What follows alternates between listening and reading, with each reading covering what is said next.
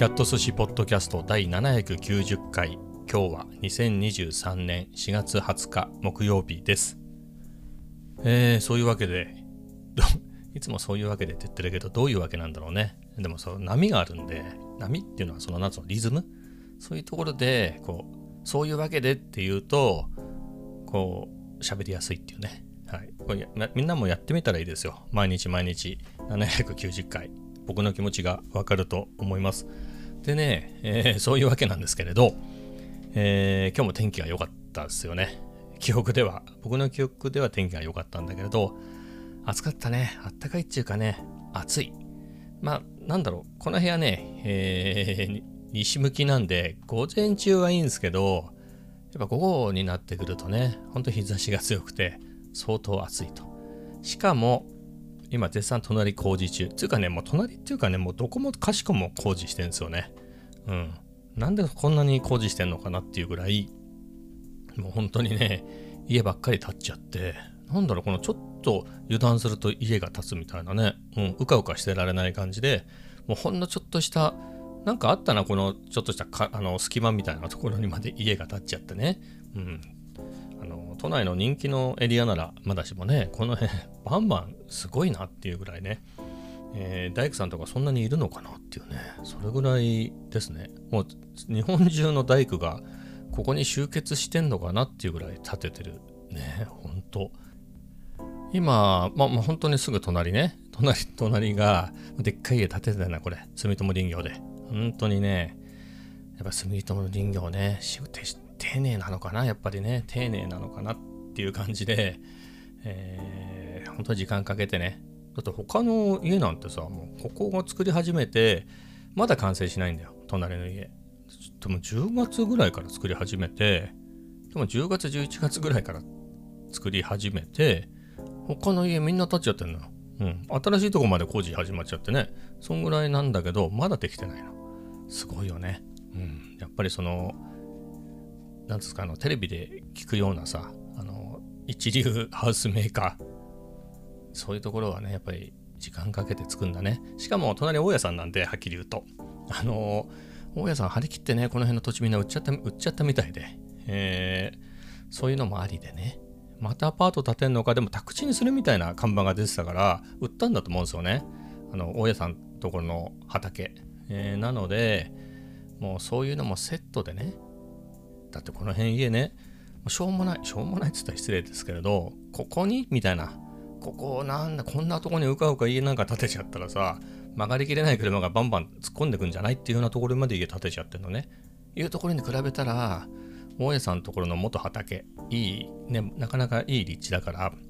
そう考えるとね、家も建て替えてくれます。えー、さらにいい土地も売ってくれますだから、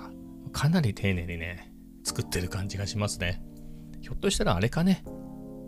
その辺の畑とか売って、その金でもう全然トントンでリフォームしちゃってんのかね。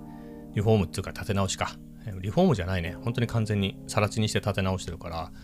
あの、大家さんちね、えー、まあなのかなっていう感じはしますね。本当にね、丁寧。だそれに比べるとね、その聞いた聞いたことないっていうか、そのテレビで見ない感じの、ほら、名前が書いてあるハウスメーカーのところはすげえ早い。もうできちゃったのっていうぐらいね、本当に。朝何もなかったのに帰りにはみたいな。そこまでは早くないけど、でもなんか、本当に早くっていうね、びっくりして。もうすっかりね、家なんか馴染んできちゃったよ。あの、同じぐらいに、大江さんちと同じぐらいに、あの、建て始めたお家なんかもう、なんつうの、ほら、建て、建て売りじゃない。もうみんな住んでるもん。そんぐらいのスピード。まあ、どっちがいいんですかね。でも俺は相当丁寧にやってんじゃないかなっていう気はするんですよね。隣。でも、大家さんも気さくな人でね。まあ、奥さんと、えー、今、奥さん斜め下の、奥さんじゃないや、大家さん、斜め下の部屋に住んでるんで、あのー、ね、たまに会った時に、たまに会った時にね、話すんですけど、あのー、いやー、ほんとね、いつ工事すんのかしらっていうぐらいね、遅いっつってた。うん。まあ、でも初めからね、5月完成って言ってたんで、まあ、スケジュール通りではあるんだけれど、本当ね、意外と来ないんだ、あの工事の人。最近はね、でも結構来るようになった。うん。今ね、だいぶ外側できてんじゃないですか？あの、覆われてるからあれだけど、えー、内装とかそういうとこの工事してるみたいで。まあ、外なんかは早いっすよね。あの、骨組みみたいなの、骨組みっていうの、ああいうのできたらね、あの壁とかはかん素人ながらだけど、は、はめたらなんかうまくいくように 雑だね、うん。そういう風になってんでしょ？うん。で、あと内装を丁寧にやってんじゃないですか？あの、電気のこぎりみたいな、チェーンソーではない、ジェイソンがいる感じはしないけれど、あれは電気のこぎりとかそういうのじゃないですか？そういうの、ウィーンみたいな音がね、それかサンダーで鉄骨切ってんのか。でも鉄骨って感じでもないんだけどね、木造の家だから。えー、なんかそういう音がね、ずっとしてるっていうね。まあそんなわけで、暑いんだけどね、開けるとうるさいっていう。まあ幸い今ね、えー、子供も学校が始まって、あの、去年までは、その割とコロナのね、あれで、リモート授業も多かったんだけど、なんか今年で、しかも、あの、時間も短かったりしたんだけどね、今期は結構、一日ちゃんとそ学校で授業みたいな日がずっと続くんで、まあそういう意味では、あの僕一人になれる時間が多いので、その、なんですか、工事から離れた、えー、ところで、えー、仕事したりしてるんだけれど、家の中でね。で、これが参ったのが、その、今僕の今減るね、ポッドキャスト撮ってる部屋、この隣が大家さんちで今工事、絶賛建て替え中なの。で、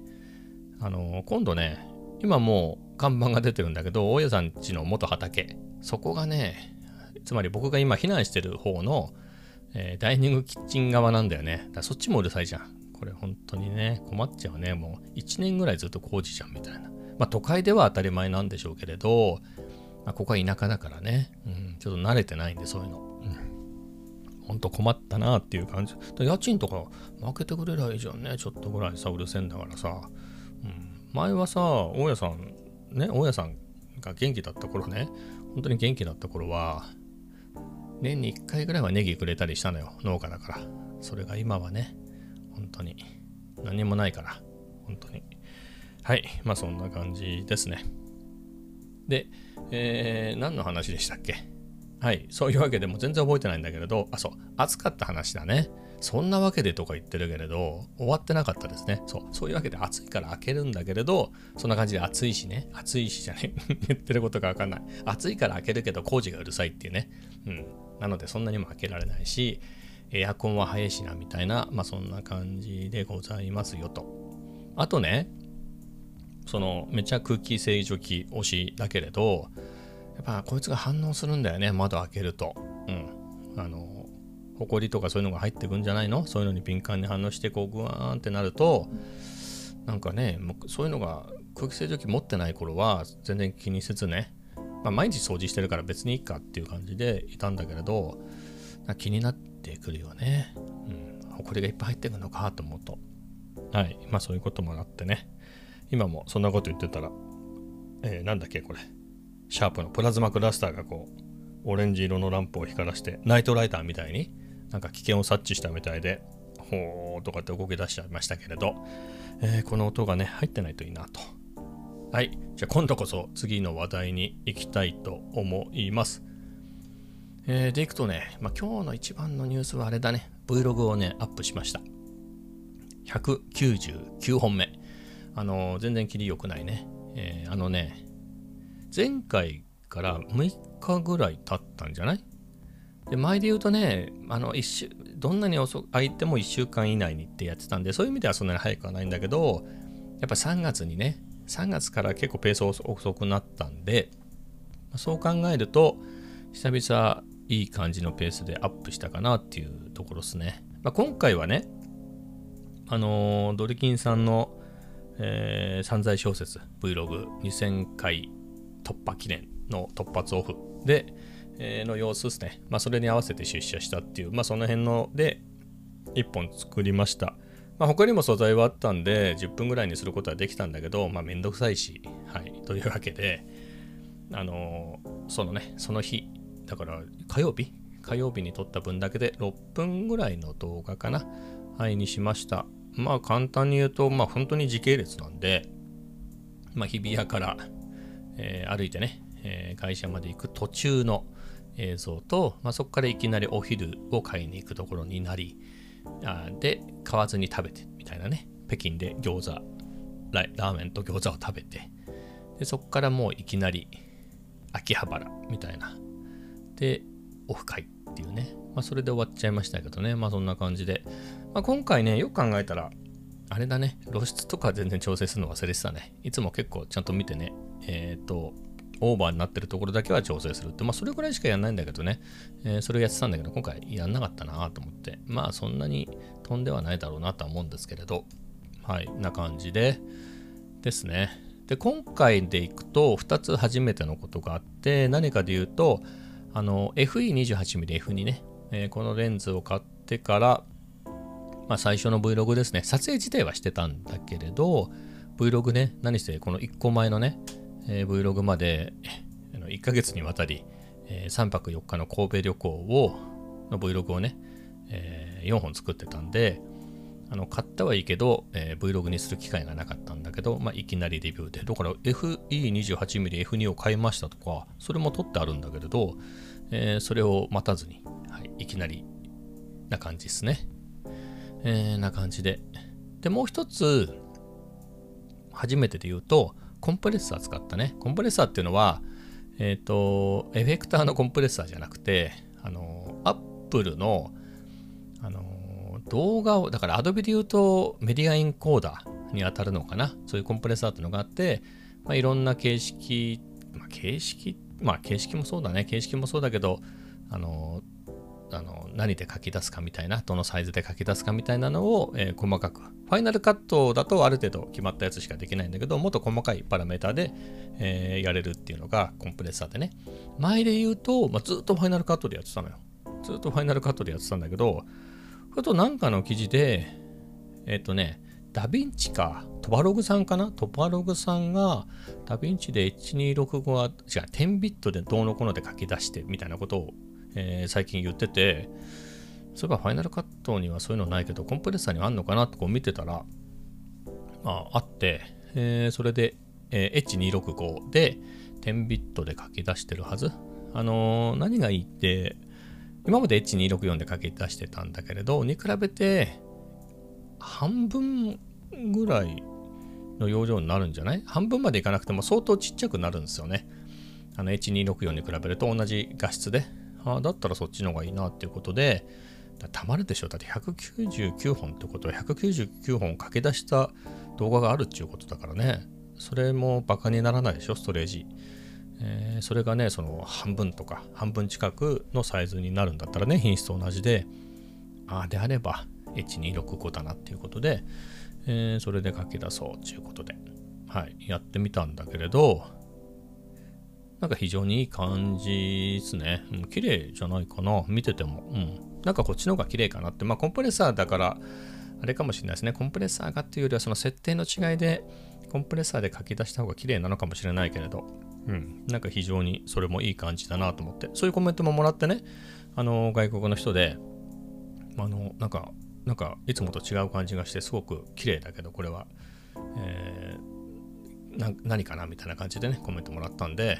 まあ、FE28、まあ、名前は出さなかったけど、新しいレンズ買ったからそのせいかな、みたいな、他は書いてないんだけどってコメントしてるうちに、あ、そうか、コンプレッサーにしてるから、それが違うのかなとかね、えー、みたいなことも思ったんですけど、えー、まあ、非常に良い感じです。はい。まあ、そんなところですかね。で、FE28 ね、やっぱいいね。いいっていうのが、あの、まあ、35もいいよ。で、35の方が映りはいいはず。でも動画で見るとそんなにわかんないかな。えー、ぐらいで、まあ、20もすごくいいでしょ？あれ G レンズでね。20の1.8、28の F2、35の F1.8 とどれもいいんだけれど、あのね、やっぱり20の1.8ね。で、20の1.8よりは28の F2 の方がボケる。まあ、それよりは35の1.8の方がボケるんだけれど、えー、まあ、比較で言うと、まあ、28だとね、まあ、それなりにワイドなので、でアクティブ手ブレ補正で、えー、まあそれなりにいい感じにね、えー、歩きながらのも取れなくもないっていうね。20ミリほどではないけどいい感じに取れます。でかつねさっき言った通りそこそこワイドでさらにやっぱ F2 なんでね、えー、ボケるわけですよ。やっぱ 20mm に比べるとね、やっぱり焦点距離 8mm、えー、大きいというか長いっていうか、えー、まあ標準寄りなんでね、えー、なので同じでボケが大きいんで、まあ、そういうところでもあ今までとは違う感じがするよね。28mm の価格っていうなるとタムロンの 28mm を使って2875のズームを持ってるけどこれ F2.8 なんでね。開放で F2.8 なのでやっぱそこは一段違うんでね。あそこら辺が違くていいなエモくていいなっていうのは思いました。ただこのレンズのせいなのかちょっと僕の設定のせいなのかあ、まあ、レンズのせいもあるかな。あの結構フォーカスブリージングもあるんでえー、別にそういうふうにブリージングがないように取ればいいだけなんだけど、どうしてもね、えー、例えば飲み会がありますと。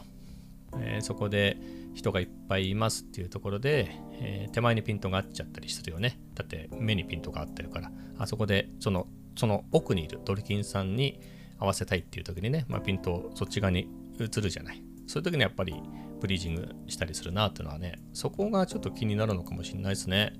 まあでも、そんなもんなんじゃないの？うん。厳密にそんなに硬いこと言うほどでもないかな、Vlog だからっていうのはありますね。あと、いつもそういうのばっかり撮るわけじゃないからね。えー、普段の日常だとそうでもないかな。あとは、その、普段のね、この辺歩いてる時は人がいないからあれだけど、都内だとね、えー、人が横切ったりしたりして、そういう時に、その横切った人にピントが一旦移って、その人がさ去った後にさっとまた元のところにピントが戻ったりしてそういう時にブリージングが、えー、気になったりするかもしれないですね。まあ、この辺は確か受け売りだけれどソニーのね受け入りだけううん？受け売りだけれど、えー、確か AIAF でしたっけ？ニコンの昔のレンズみたいな名前だけどそうじゃなくてほらあのー、α7R5 とか今度の今日明日か、明日発売の Z ZVE1 に搭載されてる新型の、A、AI を活用したオートフォーカス。あれだと、えー、そこを認識するんじゃなかったっけ？ね？あ、これは今通過してる人なんで関係ないと。まあ、こいつにはピント合わせねえぞみたいな。まあ、その人にピント合わせようっていう設定だったら合うんだろうけど、そうじゃなくてね。この人はたまたま目を、えっ、ー、と、なんだ、遮横切ってるだけだからこいつにはピッと合わせないみたいな、そんな賢い AF じゃなかったでした。えー、受け売りですけどね、ソニーの言い分を信じるならば。うん、まあそういうのだったら問題ないんでしょうね。だからそうなると、まあ、レンズがどうのこうのっていうんではないかな。うん、まあいいレンズかなと思います。ただまあそのブリーディングはそういう時に気になりましたね。はい。えー、な感じで、うん。まあ面白かったね。いいレンズだね。やっぱり使い勝手が良すぎる。まあ、そのブリーチングとかもあるけれど、大きさがね、何せ、多分単焦点レンズでは、まあ、一番ではないんだね。今24、40mm、50mm のあのコンパクトな、えー、サイズのやつが今2021年発売の3つのレンズがあるんで、そっちの方がちょっとちっちゃいんだけど、まあ、その次ぐらいのね、えー、大きさで、でも F2 ってなるとね、うん、そこまでの大口径というか、あの、F 値が小さいのでいくと、一番ちっちゃいんじゃない？うん。えー、だし、軽いしね、200g って軽いし、それで 28mm でね、だからアクティブ手ブレ補正もそれなりに効くぐらいの価格で、その大きさね。で、やっぱ 28mm ってのが絶妙よね。写真も楽しい。全然写真も楽しめるし、まあ、動画でもそれなりにね、うん、いい感じに撮れるしで、あの、狭いなっていうほどではないんで、なんか非常にやばいね。うん、これ非常に気に入りすぎてしまいました。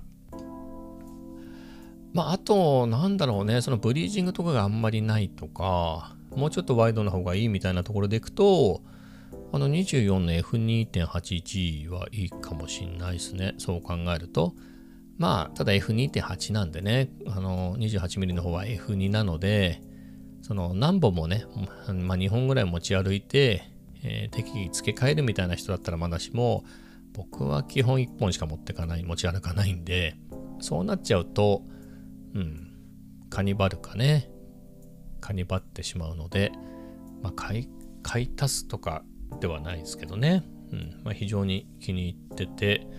まあ、特に不足はないですね。もうちょっと設定を見直した方がいいかもしれないけどね、あの、最近都会で撮ってなかったんで、都会ではちゃんと AF のモードをね、えー、調整しとかないと、あっち行ったりこっち行ったりしちゃうかもしれないので、まあそれが目立つかなっていうぐらいかな。あれは、でも他のレンズでそんなに気にしたことないんだよな。でも迷うっていうほどでもないし、うん。まあ、もうちょっとね、使い込んでみようかなと思いますけれど、まあ、かなり僕には合ってるね。まあ、誰にでもおすすめするかっていうと、これもその人の相性かなっていうのがね、大きくて、何かっていうと、やっぱりそのじ、ね、あの、レビューとかね、そういうので G レンズがいい。まあ大抵の人は、まあもちろん G マスターの方が高いから G マスターがいいって言われちゃって、やっぱり写りが違うんですみたいなインフルエンサーの人が言うと、まあ確かに違うけど言うほど違うかみたいなのが僕の感想なんだけれど、あのー、まあ違うのは違うよね。そりゃそうよ。別にソニーも、ソニーにせよね、他のメーカーにせよ、そういうランレンズにランク分けをしてね、同じような焦点距離なのにランク分けをしてるのは、まあ、それだけ余計に金かけてるのは事実だからね、えー、差はあるんだけれど、そこまでかっていうのは正直なところね、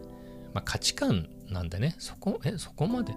この程度の差なら出す、出すほどもなくないみたいな。でも、その本当のね、あのー、じゃあ8割ぐらいは無印でも満足できますよと。満足できる、えー、パフォーマンスですよと。そこからもう10%ってなると G レンズで。残りのもう3%、4%、あ、そこまでいかないかもしれない。2%とか、本当の数パーセントだけをもう一声欲しいっていう時に G マスターとかね、そんぐらいの差なのかなっていう気はするけれど、ただね、G と無印だと、まあ、無印でもその隠れ G レンズなんて言ってね、G レンズっていうのはその写りだけじゃなくて、あのボタンがいっぱいついてるとか、絞りのリングがついてるとかね、え、絞りがそのマニュアルで操作できるとか、あとは、なんだろう、作りがね、G レンズって、えー、僕が持ってるやつでもそうだけど、えっ、ー、と、G じゃないやつは、あの、ツルツルした感じの金属。で、G レンズは絞り、脂肪加工してあるような、マットなやつなんですよね。高級感があるっていう。まあそういう違いがあるかなとは思いますけどね。なので、それ、そういうのはやってないけれど、写り自体は G と呼んでもいいんじゃないのみたいな。だから3.5の、3.5じゃない、35の1.8とかはそう言われてるですよね。隠れ G レンズとか。まあそれ言うと 20mm の F1.8 はこれは G マスタークラスじゃないのっていう人もいるしね。まあそこで、まあでもインフルエンサーにせよね。えー、誰かが、えー、G マスターは最高ですみたいなことを言うと、もうそれ以外は映らないと。もう何にも映らない。も、ももやもやで、もう全然映らないレンズだっていうふうに認識する人は結構、僕もこうカメラの趣味十何年 ?20 年近くね、デジカメっていうか一眼レフみたいなところから始めたので言うともう26年かな ?16 年ですね。まあ、その前にね、本当のフィルムカメラ、普通に撮ってた、昔の人と同じだよね。えー、で言えば、本当にその子供の頃から撮ってるから、まあ、そこを差し引いたとしても20年近くやってて、いろんな写真趣味の人と会ってきたけど、まあ、確かにそこに引っ張られる人は結構いて、まあ、今僕が、なんだろう、交流してる人たちのくらあの属性にもよるのかもしれないけど、特にその動画系はそれが強いかなっていう気がしますね。うん。まあ写真の時って、まあ、写真ってフィーリングじゃない。だからフィルムとデジタルみたいなところもあってそのじゃあ昔で言うとじゃあ D800 ぐらいで3000何百万画素あったでしょ？もう D800 の段階で。じゃあそれとまあフィルムとどっちがいいんだってなるといや一概にいや3000何百万画素の方がいいでしょうみたいなのではなかったですね。ナノナノクリスタルコーティングのあの最新の当時のね最新のニコンのレンズと、えー、3000万画素オーバーの高画素機ね当時の高画素機の D800 もしくは進化版の D810 これに比べたらフィルムなんてって一概には言えなかったりするじゃない。そういう世界なので、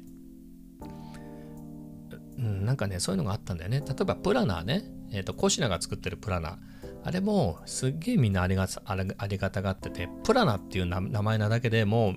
う、もう、無条件に最高みたいな感じだったのね。でも結構海外でしっかりと、なんだっけかな、なんとかルースルースレッドっていう北欧系の人で結構詳細なレビューをする方がいて、あの、すごい時間かけて、丁寧にレビューする人がいてね、あの、レビューっていうのは感想を述べるじゃなくて、いろいろ実験、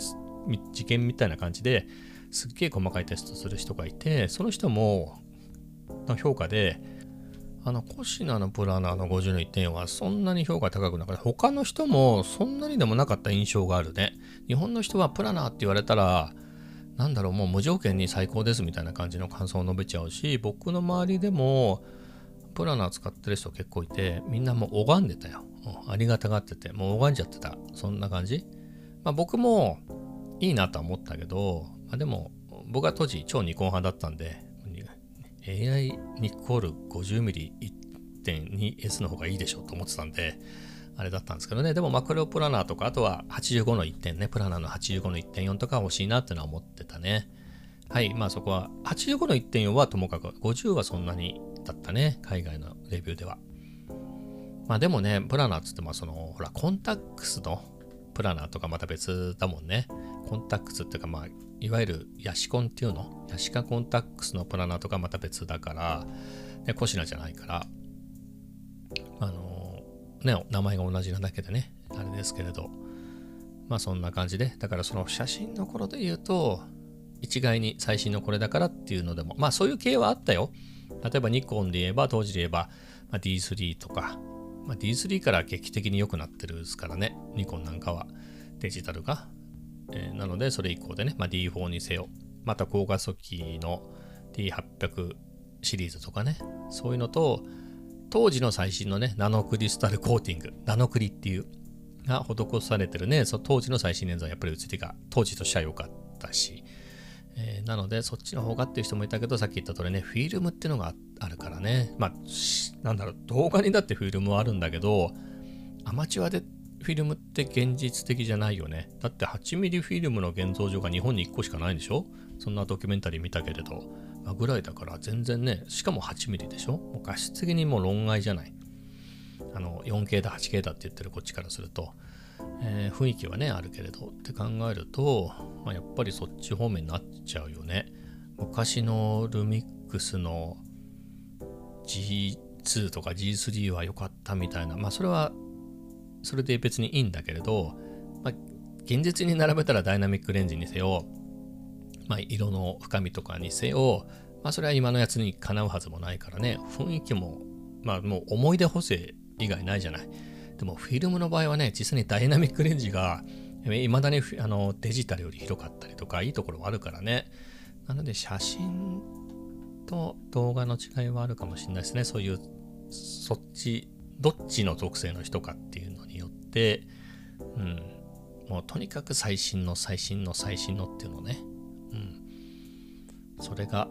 みたいなところはちょっと動画はあるような気がします。はい。まあそんな感じでちょっと脱線しちゃったけど、そういう感じでいくと、うん、まあ28をおすすめできるかっていうとそうでもないですけどね、まあ僕はフィーリングがぴったり合っちゃったんで、これからも使っていこうと思ってますね。まあ、だからあれ、他のレンズを使う機会がないね。35なんてかなり好きなんだけれど、悩ましいっすね。ついね、1、2週間前 85mm をどうしようかななんつってたんだけど、ここもね、悩むのよ。悩むのが、やっぱ28が便利すぎて、うん、やっぱり写真から Vlog ね、動画まで、まあ、これ1本で何とでもなっちゃうなっていうところがあって、となると、85、まあ、50ミリでもそうだけど、その辺のレンズ買っても、なんとでもはならないよね。あもちろん、51本だけ、85ミリ1本だけ、105ミリ1本だけで、えー、毎日取り歩いてたとか、まあ、そんなのは全然普通にやってたから、まあ、できるけれど、まあ、動画も写真もみたいな感じでやっていくとなると、決めでね、今日85っていけば全然できるけど、決めないときに28を選びがちだなとは思いますね、そうなると。はい。まあそんな感じで。まあ明日はね、えー、この取った時が変わって、えー、85の F1.8 が安くなってたら買っちゃうかもしれないし、えー、55もしかりですけどね。まあそこはわかりませんけれど、はい。まあそんな感じですね。まあ何か言いたいかというと、まあ、僕はレンズとかカメラはフィーリングで、フィーリングだけなんで、えー、それで 28mm の F2 は最高ですよと、まあ、そういうお話でございますと。えー、じゃあ最後にね、さらっと言っちゃうと、ほら、キーボードね、キーボードってあの、弾く方のね、奏でる方のキーボード、ミディキーボードの話すると、新しいの欲しいですよっていうね。まあ、あの辺のシンセサイザーっていうか、なんていうの、あんまり、なんて言っていいかわかんないけど、電子楽器系のやつ、あれこれ欲しく、欲しまっちゃってたんですけれど、まあ、それでね、本当にね、今日ね、あの、ヤマハの PSS-A50 っていう、あの、音源とスピーカーがついてるね、ミディキーボードにもなるポータブルの37件のキーボード、ミニキーボード欲しいなと思って買いに行こうかなと思って、もうビッグに、あの、ちょっと、えー、取り置きオンしちゃったんだけど、結局、ちょっと買いに行けずで、えー、なんですけれど、その、まず弾けないとねっていうことで、あのー、2曲だけのレパートリー、ハッピーバースデーと、えー、白鳥の湖。で、白鳥の湖、あんなに空で弾けるぐらいやってね、覚えてたのに、忘れちゃったんだね、えー、昨日やってみたら本当に忘れてたんで。少しは覚えてるけどあれ？みたいな感じでね。で今日もこれは練習せねばなと、そんなにがっつりやってもしょうがないからちょこちょこずつやろうと思ってね。今日もやったんですけど、まあ、だいぶ思い出したけどいやそこで困ったのがさっきも言った通りその簡単アレンジってこともあるし、まあ、一生懸命それしかできないからそればっかり弾いてるから、ま、全然見なくても弾けるようになってたのよっていうぐらいなので、ちょっとやってきて思い出してくると、譜面見ないで弾いちゃうんだよね。で、そうしちゃうと、えー、やっぱ譜面見れた方がいいじゃないですか。時間かければ見れるよ。だって、えー、ここそうから、あの、左の、なんですか、五線譜が上下に並んでんじゃん。よくわかんないけど、ピアノってさ、左手と右手で。で、右手はここがどうだなとか、あの左手の場合はここがどうだなとかさ、そのね、ちょっと慣れればわかるじゃん。右手の方は割とわかるんだけど、